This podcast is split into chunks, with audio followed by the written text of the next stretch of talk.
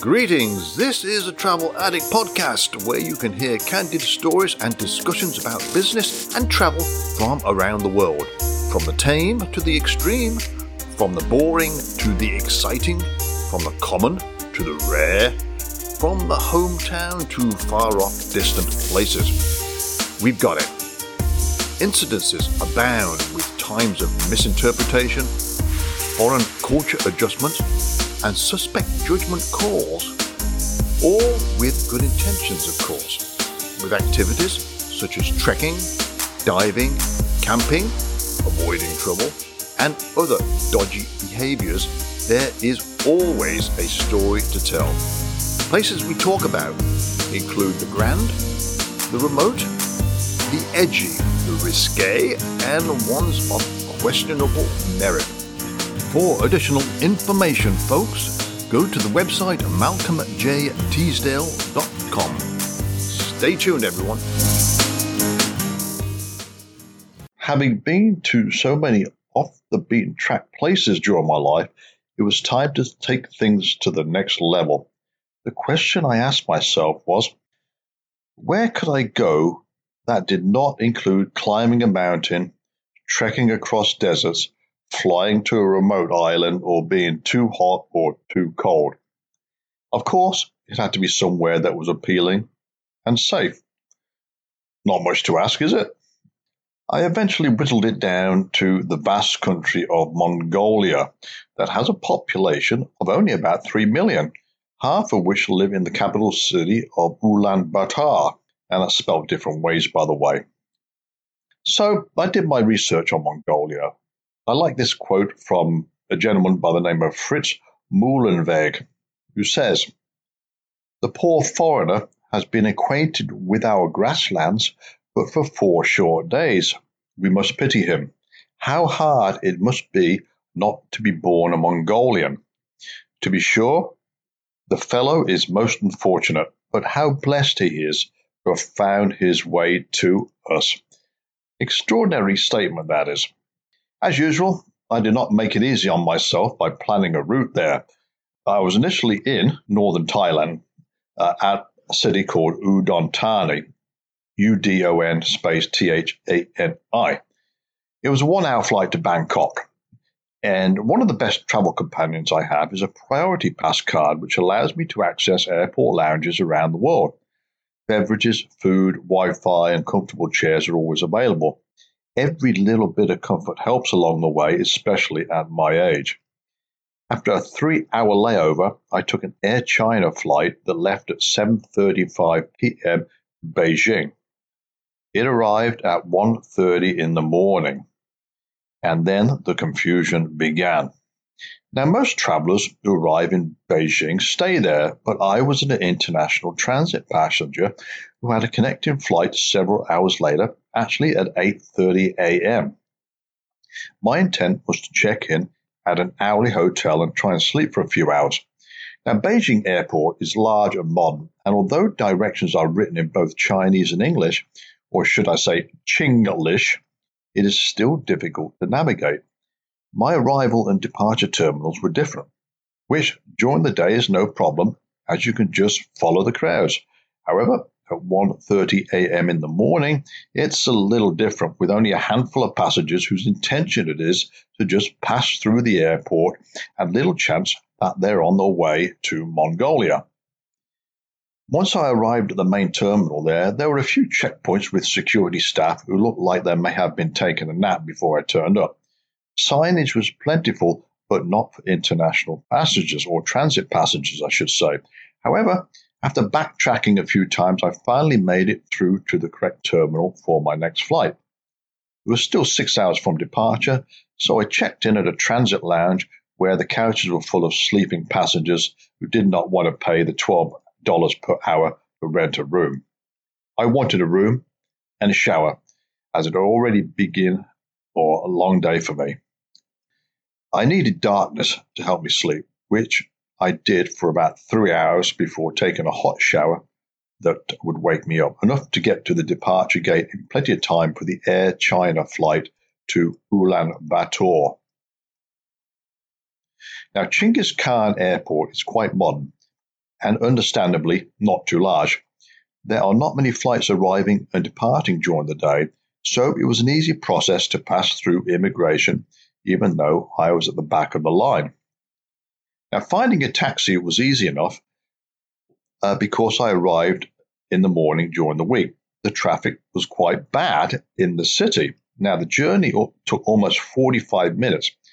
Leaving the airport was a bit of a bottleneck, but when we arrived at the outskirts of the city, things just grinded to a halt. Well, almost. As we entered the city, there was a row of metal camel statues. Sort of unusual, but it wasn't too long after that we pulled into the front parking lot at the Springs Hotel. I chose this hotel because it was in the city center and was a reasonable price compared to the cost prohibitive Shangri La Hotel, which was a block away. Accommodation in Ulaanbaatar is quite expensive, surprisingly. Yeah, I don't know why. Maybe it's because the city is not overloaded with hotels, especially in the center, i.e., not much competition. My plan was to check in for only one night as I was taking a tour the following day, but then check back in after my tour for another two nights. Not far from the hotel was a great Khan Irish pub. Why am I not surprised, you may ask? Well, there's an Irish pub virtually in every city on planet Earth, maybe aside from Lhasa, Tibet. It did not take any research to locate one Ulaanbaatar because it was very well advertised as a good eating place in the city. Fortunately, it was within comfortable walking distance of the hotel. Even though it was the end of May, the temperature in the evening had dropped significantly from what it was during the day. It was too cold for shorts. Well, it must have been about 7 p.m. when I left the hotel that evening with a map in my hand to ensure I walked down the correct streets on the way. What I did not expect was a traffic problem. Understanding that the city has a modest population of one and a half million, I was surprised at the congestion. Traffic was barely moving along one of the main streets, which made me think there must be an accident along the way. As I approached the traffic lights at a major intersection, they seemed to be working just fine. However, there were about four or five policemen administering traffic flow.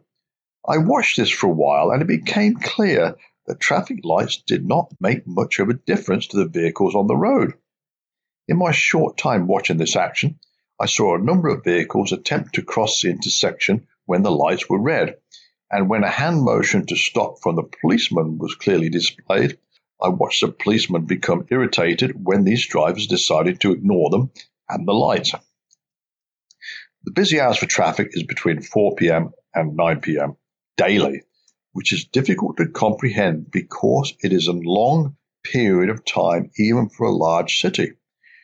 Anyway, that night I spent at least two hours down at the Great Khan Irish pub before I walked back to the hotel, and even the traffic was still snarled at that time of night. Outside of these hours and other major intersections, which were not really major by Western standards, when there were no policemen on duty, many vehicles just ignored the traffic lights, which caused drivers to sound their horns in frustration and anger. It was quite funny to witness, actually, although I was a little wary of crossing the streets, as it was quite evident some drivers set their own rules about giving way to pedestrians and other vehicles. However, the traffic was moving slowly, so slowly that even when I crossed the road, it was highly unlikely that I would suffer any injury when I came into contact with a car. At the Great Khan pub, which is impressive both on the outside and inside, service was just great. I drank a pint of Chingis draft beer, which was very good, plus a Caesar salad and a small steak. I knew I would be back, but after my meal, I knew it was time for bed, as there was a long day ahead for me. I did not unpack my suitcase, but only transferred some clothes and toiletries into my backpack for an overnight stay. My backpack is one I purchased in the city of Kathmandu, Nepal, a few years ago before embarking on a two day trek in the Himalayas. It was one of the best investments I have made because I've used it many times without something breaking on it. Basically, before I went to bed that first night, I prepared to check out the next morning. The hotel Breakfast in the morning was basic, mainly catering for Asians, but it seems that whatever I go, there are always eggs and bread and in most cases a toaster. In addition to that, with three cups of tea, I was ready for the day ahead. I left my luggage with the hotel reception, although my passport, credit cards, and cash came with me in a secure pocket inside my backpack. The hotel staff seemed genuine and sincere, but after spending less than a day in the city or country, I could not consider myself an expert on its people's honesty. I arrived in the lobby where there were three people waiting for me a lady named Chimji and two other gentlemen named Eric and Paul. Paul was my tour guide and Eric was the all important driver. Chimji was the tour agent at the tour group, the one I've been communicating with leading up to this trip. She just came along for the introductions, and soon after, we were on our way to somewhere in the spacious Toyota SUV. Now, one of the observations is about 90% of all cars on the road were Toyota. Most of the remaining 10% were either Honda or Nissan. I saw one Ford motor vehicle for the entirety of my stay, which was the only American car that I noticed uh, during that period of time. I asked the question why. Apparently, it's the reliability of the vehicles that are better equipped to endure the harsh winters and the rugged terrain. Well, I couldn't argue with that. They warned me about the city's traffic and that it would take about 45 minutes to get to the outskirts. No surprise to me there. Further behind, we left Ulaanbaatar, the less inhabited and the more scenic the landscape became. Not far outside of the city was what looked like a couple of factories, somewhat isolated, one of them was a meat processing plant, and the other was a large distribution center. Close by, we pulled over and picked up some water from a grocery store. The climate was arid, so water was a necessity as we headed out far away from the city. An hour later, we pulled over to the side of the road. I was thinking to myself, this could be very interesting, as I saw a couple of nomads with three large birds of prey. I knew that in the wilds of the Mongolian wilderness that nomads have a special relationship with these birds, especially the eagle, who is domesticated to a degree. The nomad hand feeds them and reaps the benefits of the birds that hunt and kill small animals for food for their masters. Even foxes and wolves are targets, which one would think might be able to fend off a bird or two, but having come up close and personal to the nomad's best friends, I understand why not. Additionally, the skins are used for warmth during the harsh winter months. That is from the animals that birds of prey capture. Sort of a win win situation of sorts. It was video and photo time. One of the nomads put a protective leather cover on my right arm, then put the largest bird of the three of them on top. It was a vulture. I named him Victor I'm not sure if he had another name, but Victor just seemed appropriate, or some sort of reason I chose that name. I don't know why.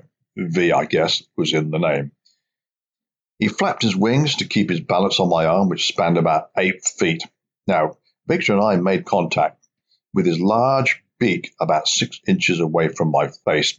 He probably could have killed me right there, but he was quite accepting of this stranger who had the audacity to hold him and talk to him.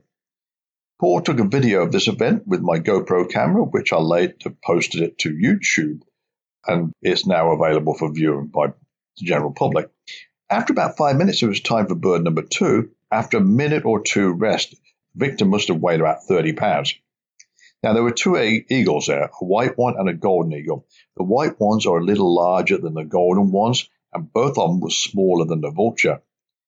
I named the white eagle Ernie, and then the nomad placed him on my arm. Another large set of wings. Of course, he flapped them to show them off to me. He was confident, although likely thinking about the fact he had yet another tourist to entertain. Another video was made. For the golden eagle, I stood next to him for a photo shoot. Another wonderful animal it was, too. It's a pity they can't talk, but being such intimidating animals, they probably have no interest in the slightest about learning the language of human beings. If we had time, I would have loved to have been with the nomads as he let them fly into the wilderness doing what they do best, hunting for something edible.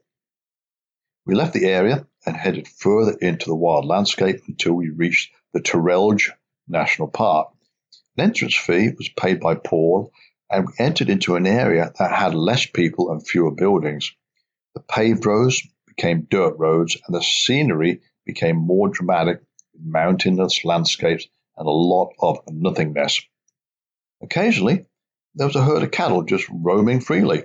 According to Paul, they knew where they were at at any moment in time and where they were going, as it was a daily routine for them. We reached our destination, a Ger camp, Ger spelled G-E-R. Sometimes called a yurt, a Ger is a structure that nomads call home. It's basically a tent built on a wooden circular frame with a felt cover and additional canvas for support and protection.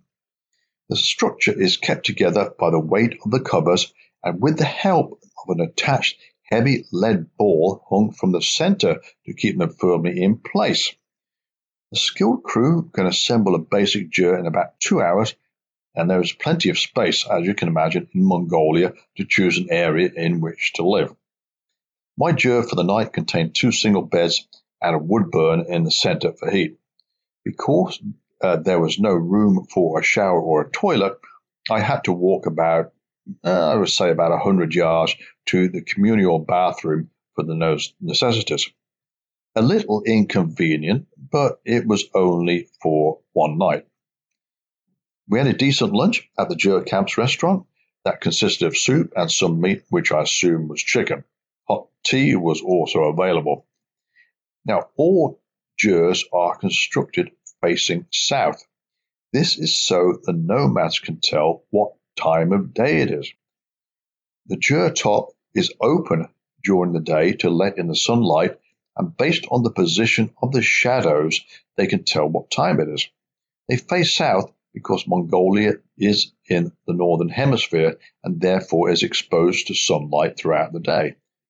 I'm not sure what happens in winter during reduced daylight hours and during the evening hours, but the fact that these nomads have been living like this for centuries, one has to assume that they've figured it all out. After lunch, we headed for a unique experience. I knew ahead of time that we were going to spend an afternoon with a nomadic family.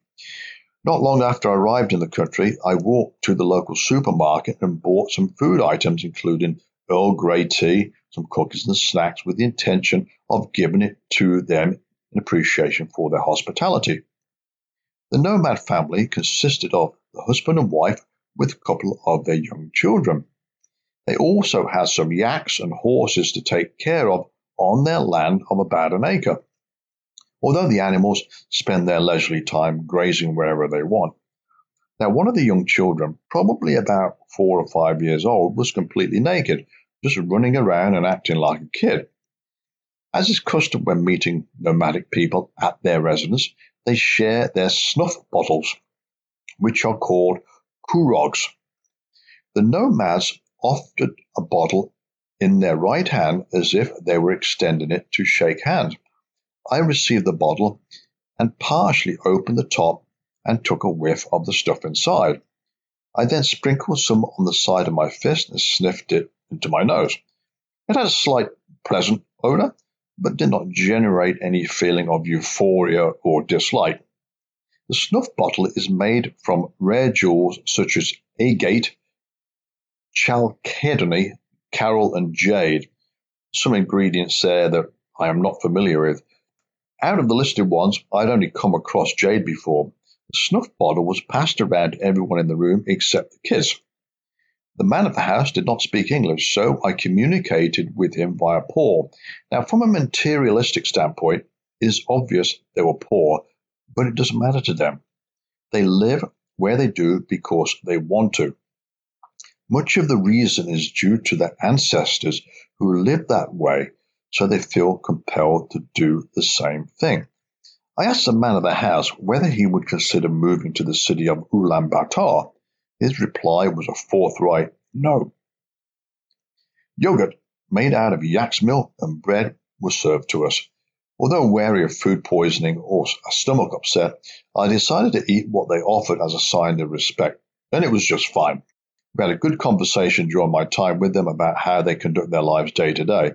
It's not all about living off the land for them. There was a grocery store fairly close by where they could purchase basic food supplies and water. If there was any medical situation, there were doctors reasonably close by to administer help. As for hospitals, I did not see any, although I was told that there were clinics in the area for more serious cases. The time approached when the cattle started to find their way home after a day of heavy grazing. How they knew this, I just don't know, but as we went outside, a group of cattle were making their way back to their respective homes. The youngster of the house was outside in the ranch area shouting at a particular cow. The cow listened and entered through the gate onto the property. It had a specific enclosure to enter, but bypassed it until the young child guided it into the area where it was supposed to spend the rest of the day. The child tried to close the gate, but it was too heavy, so Dad rushed over to help finish the job. I took a video of that episode and it's posted on YouTube. It still makes me laugh today, actually. It was time to leave. We shook hands and we were on our way back to the Ger camp for the remainder of the afternoon. Now, as Mongolia is quite northerly in Asia and it was the end of May, sunset was about to happen at 8.30. The weather was not too hot or humid, maybe in the 70s, but it was ideal for trekking. Behind the Ger camp, the terrain was somewhere between hilly and mountainous. I felt the need to climb, so I dragged Paul along and we started to walk up the steep incline for a better view of the landscape. Apart from sliding down the side of a large rock and cutting my knee, the climb was well worth it. The view was fantastic, although wherever I pointed my camera, the resorting picture did not do justice to what I was actually looking at. It reminded me of taking a photo of the Grand Canyon in that whatever was in the field of view of the camera was virtually insignificant to what I could see with my own eyes. The Mongolian landscape is unique in that it displays very little in color, but only different shades of green and brown in the form of clumps of trees, fields, and untouched land. It displays isolation, images of a land that has not been explored by man. Could have been Mars, or at least you could tell that someone and they might believe you if you showed them a picture. We managed to reach a point where carrying on was unnecessary and unwise. Two factors determined this the chance of getting lost and sunset approaching. We would not be able to descend in darkness because it was too hazardous. The moon was only partially visible to generate any adequate light for us, and there was no lights from the Ger camp below. Now, the Ger camp did have water and electricity, although the former you could not drink from the tap, only from bottles.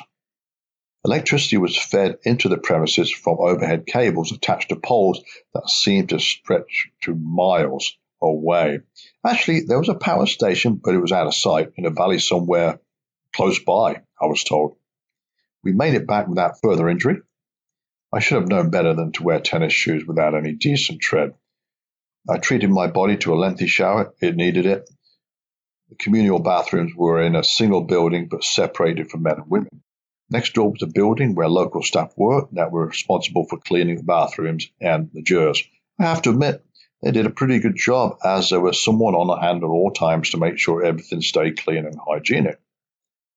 We met at 8 p.m. for dinner which turned out to be rather delicious. A small kebab appetizer, followed by a salad, and a steak was enough food for the night. It was, in fact, beef as opposed to yak meat. Anyway, I was in bed by 9.30 p.m. Since my Ger had two single beds, I used the sheets and pillow from both of them to keep me warm throughout the night did get rather cold during those nine hours, but I managed to get a decent night's sleep. Now, you may be reading this and wondering if I had to use the bathroom in the middle of the night. Well, actually, I did. There was a pretty decent breakfast buffet in the morning, consisting of yogurt, cereals, and eggs. Sausage meat was poor, but it didn't matter as long as I had my three cups of tea to put me in an active mood. I said goodbye to my Ger and off we went to the SUV to our next destination. It was time to learn a little bit more about Genghis Khan. Part of the Genghis Khan statue complex, there is a 139 foot statue of the man himself on horseback. It is made from stainless steel so it can tolerate the harsh winter weather. The statue itself is accessible, so we climb up various staircases through the horse's chest and neck into its head. Yes, its head. From there, we enjoy the same view as the horse did, a panoramic view of the landscape. The museum below has exhibitions relating to the Bronze Age and various Mongolian cultures, which display everyday utensils and models of sacred animals. There is also an additional exhibition about the Great Khan period during the 13th and 14th centuries, which show tools, armor, weapons, etc.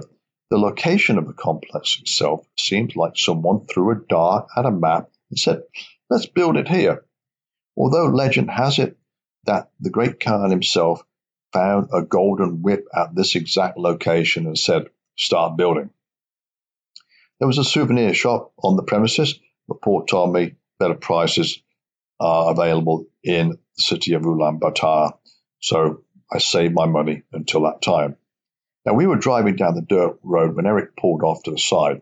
In front of us was Turtle Rock, basically a large lump of granite that, if you looked at it for a few seconds, actually looked like a turtle. It's amazing what the wind can do to stone over centuries. Was a photo opportunity because it is impossible to climb.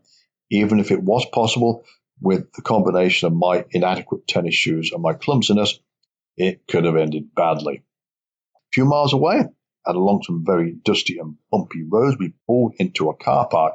By this time, we were basically in the middle of nowhere. Paul pointed to a building on the hillside which looked like quite a hike from where we were. Aryarvel Monastery and Meditation Center is where we were heading to, however, on foot. We couldn't take the vehicle any further anyway. Paul and I started our trek. Eric had the good excuse that he had to look after the car. I get it. It was a strenuous walk, and after stopping a few times to catch our breath, we made it to a large prayer wheel above which was a clock hand to spin. The perimeter was divided into many sections that were numbered, each representing some words of wisdom displayed on one of the notification boards leading up to the monastery. The hand of the wheel stopped on number 115 for me. In Buddhist religion, when you walk around something that is sacred, you must do it in a clockwise direction. The same principle applies to spinning the clock and round the dial. As we were appointed our number of wisdom, we then walked clockwise around the prayer wheel after spinning the large metal cylinders that were inscribed with more words of wisdom. It was still a long walk uphill to the monastery, but we were in no hurry. That's important when trekking anywhere. Just walk slowly, and you'll get there eventually. We stopped along the way to read some of the scriptures, some of which had very deep meanings that were just too complicated to understand. Eventually, my number came up, and the notice board said this.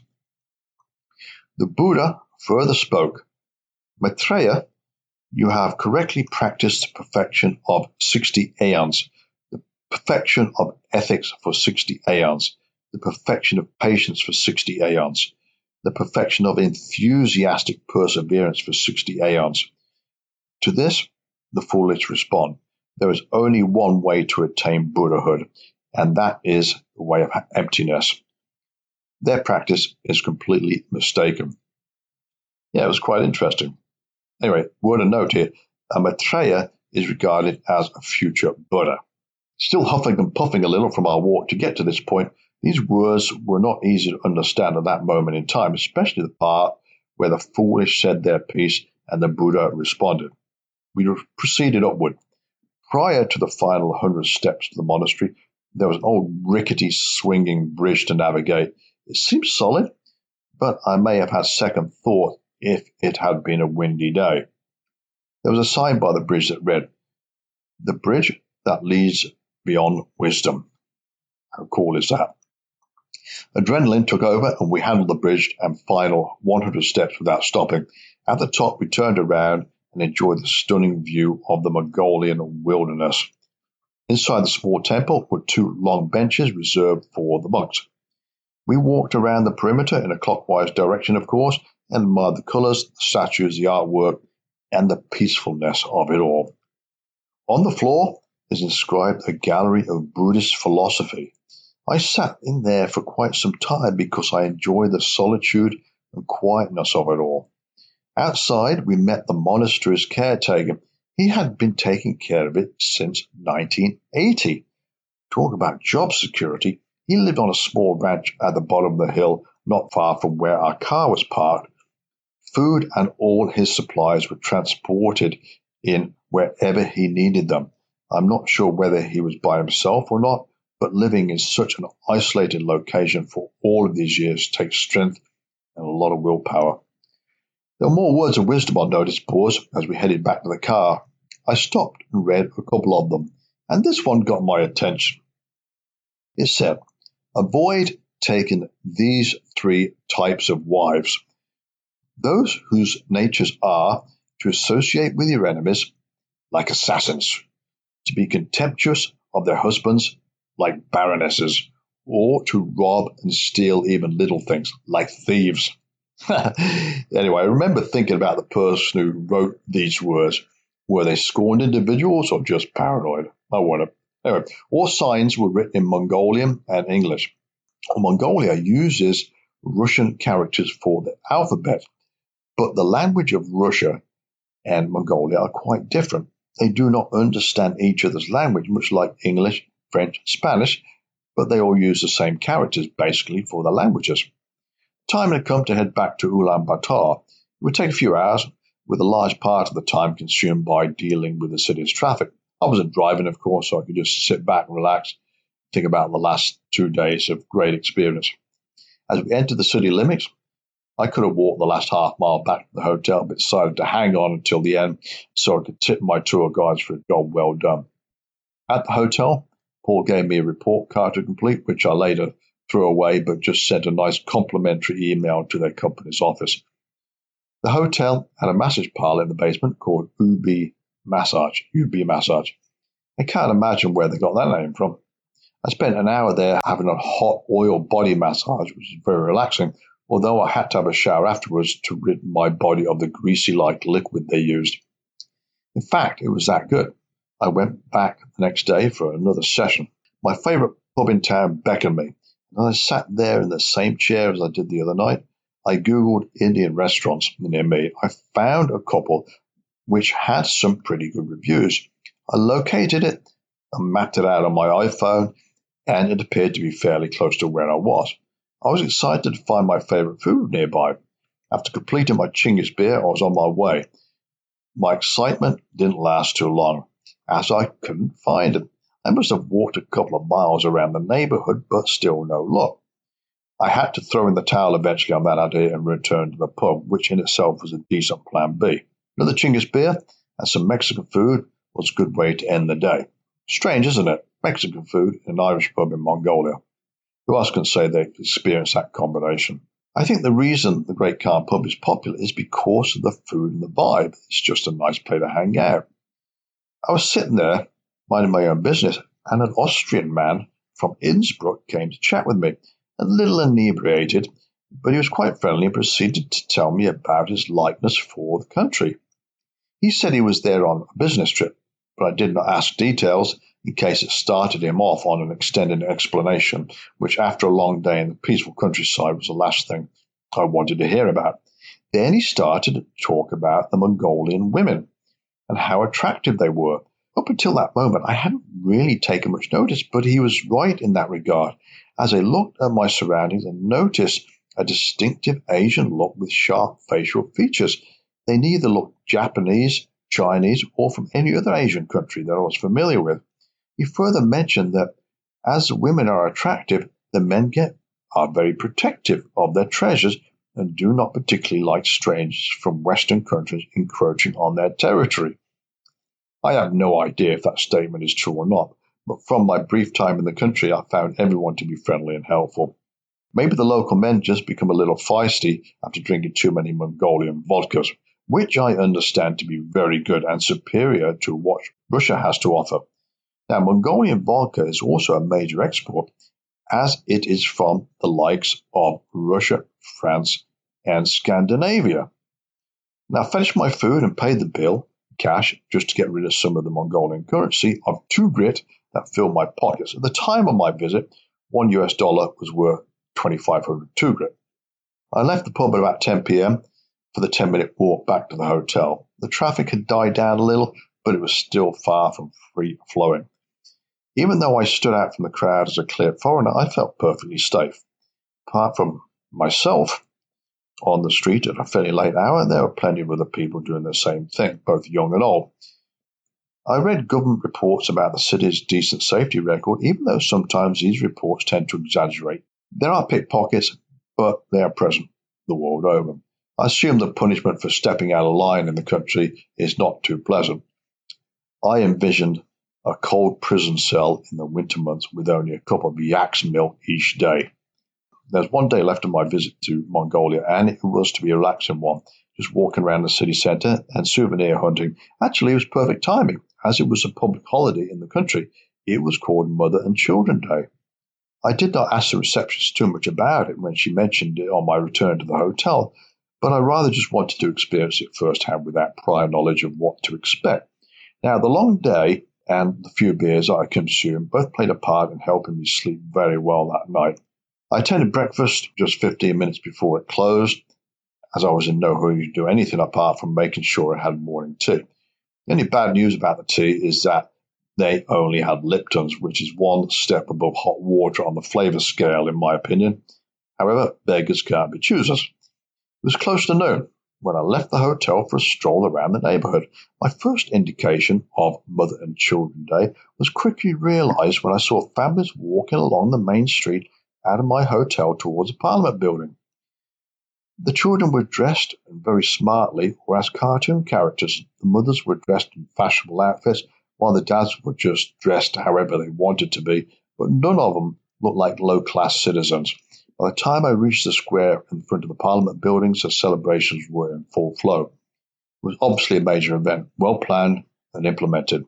There was various activities taking place, including dancing, music, lots of clothing stores in a market format, paintings of faces and balloons everywhere. It was a happy occasion, and it rubbed off on me. I was happy just to be an onlooker and taking pleasure in watching everyone have a great time. Paul told me something from the day before that a strong family means everything in Mongolia. Whether it is a nomadic family from the wilderness or a family that lives in the city where the parents work daily jobs. What I saw was one very large happy family. Then I wondered what they knew about the troubles elsewhere in the world, or whether they were even bothered about it. Not that it mattered any, as at that moment in time they were just more than happy to be in Mongolia. Even the traffic congestion took a break. On a large stage in front of the Parliament building, traditional Mongolian dances were taking place, although played to recorded music. Musicians did take the stage at times to play old traditional Mongolian instruments, some of which only had two or three strings. In fact, the national instrument of Mongolia is a morin khuur, which has two strings with the body and neck carved out of wood. It sort of begs the question just how many different notes can you squeeze out of two strings? Various wind instruments and items you can just hit were also part of the ensemble. It all sounded good to me, just added to the joyful atmosphere. I found a couple of souvenir shops, although most of the items were either too large or breakable. However, I did find a couple items and some t shirts. One souvenir was a small model of a ger about four inches in diameter. It now sits on a shelf in my souvenir cabinet in my office. Car parking in the city is at a premium, so it's fortunate that there is a decent public transport system. Maybe the traffic congestion is partially due to everyone trying to find a parking space somewhere. On this particular day, because of it being a public holiday, the traffic volumes were slightly less, but the number of people on the street had increased substantially. This meant that the police could not enjoy a day off as they still had to control the traffic to let people cross the road. The congestion in Ulaanbaatar reminded me of somewhat of Hanoi, Vietnam, where there is an even mix of cars and scooters. No one stops for pedestrians, so you just have to step out in the road and walk across. The drivers expect it and will avoid you, but if you change your mind and turn around or even stop, they cannot predict that, so it puts you at risk. I just crossed the road a few times in the city and the vehicles stopped as if they weren't stopped already. Now, pollution is a problem in the city, so after spending a few hours walking around, I felt like I needed a shower to clean up. However, I decided to make a short walk down the street to the luxury Shangri La Hotel, easily the best accommodation in town. Attached to the shopping mall As far as malls go, it was no different to what we have at home, including familiar name stores. Children activities were in abundance, and so were the fancy dress costumes. I st- stopped in at the upscale lobby bar for a cup of Earl Grey tea, which just seemed appropriate. I did consider staying there, but a price tag of more than $300 per night, it was a little steep considering I was not going to spend much time in the hotel room. It was pleasant just sitting there, people watching. I ordered a second cup of tea. Short walk back to my hotel, had my long awaited shower, and then spent an hour in the massage parlor, which was a decent way to end the afternoon. Although I was tempted to return to the Great Khan pub in the evening, I decided to go back to the Shangri La Hotel and dine at the Naadam restaurant. Found a comfortable seat, read through the menu, the waiter came over, and I ordered a Chingis beer. Sorry, sir, he said, no alcohol today. Took a few seconds to sink in as I tried to understand why not. It was a Thursday as opposed to Sunday, where some places have rules for that day of the week, usually for religious reasons. I'm talking about Sunday. The rule in Mongolia is that the first day of every month is non-alcohol day. This rule applies to Mother and Children Day as well, but by coincidence, they fell on the same day of the month. I enjoyed the food, however, with my glass of water. The restaurant was quite empty, except for myself and a couple of other foreign gentlemen, likely on business trips, eating alone. There was a plan B, however. In my hotel room was some beer in the room's fridge. I had to pack my suitcase anyway, and because of a 6 a.m. flight the next morning, I had arranged a wake up call at 3 a.m. and gave myself 30 minutes to get ready and leave the hotel room by 3:30. I needed an early night for a long day ahead. Suffice to say, I drank two of the cans of beer while packing my bags. It was a flight I could not miss, so being overly cautious, as well as uh, having the early morning call, I set my iPhone alarm clock for two wake-up calls shortly after. Reception ordered a 3:30 a.m. taxi as well. As is usual with me, when I know I have to get up early for a flight, it somehow psychologically burns that into my brain cells I was up and awake before the alarms went off and the call from reception came in. I wasn't taking any chance with the Ulaanbaatar traffic either. However, at that morning or that hour of the morning, the traffic congestion was non existent.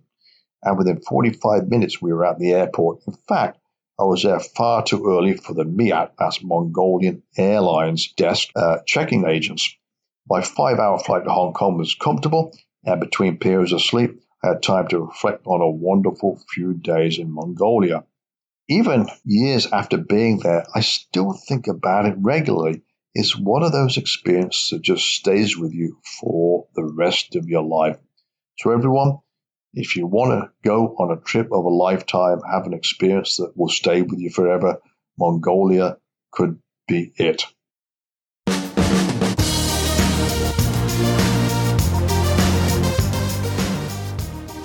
Many thanks for joining me today. This is Malcolm Teasdale signing off. Before I do, please check out my website, malcolmjteasdale.com, for more information about my travels around the world. Okay, folks, talk to you later. Bye for now. Stay safe.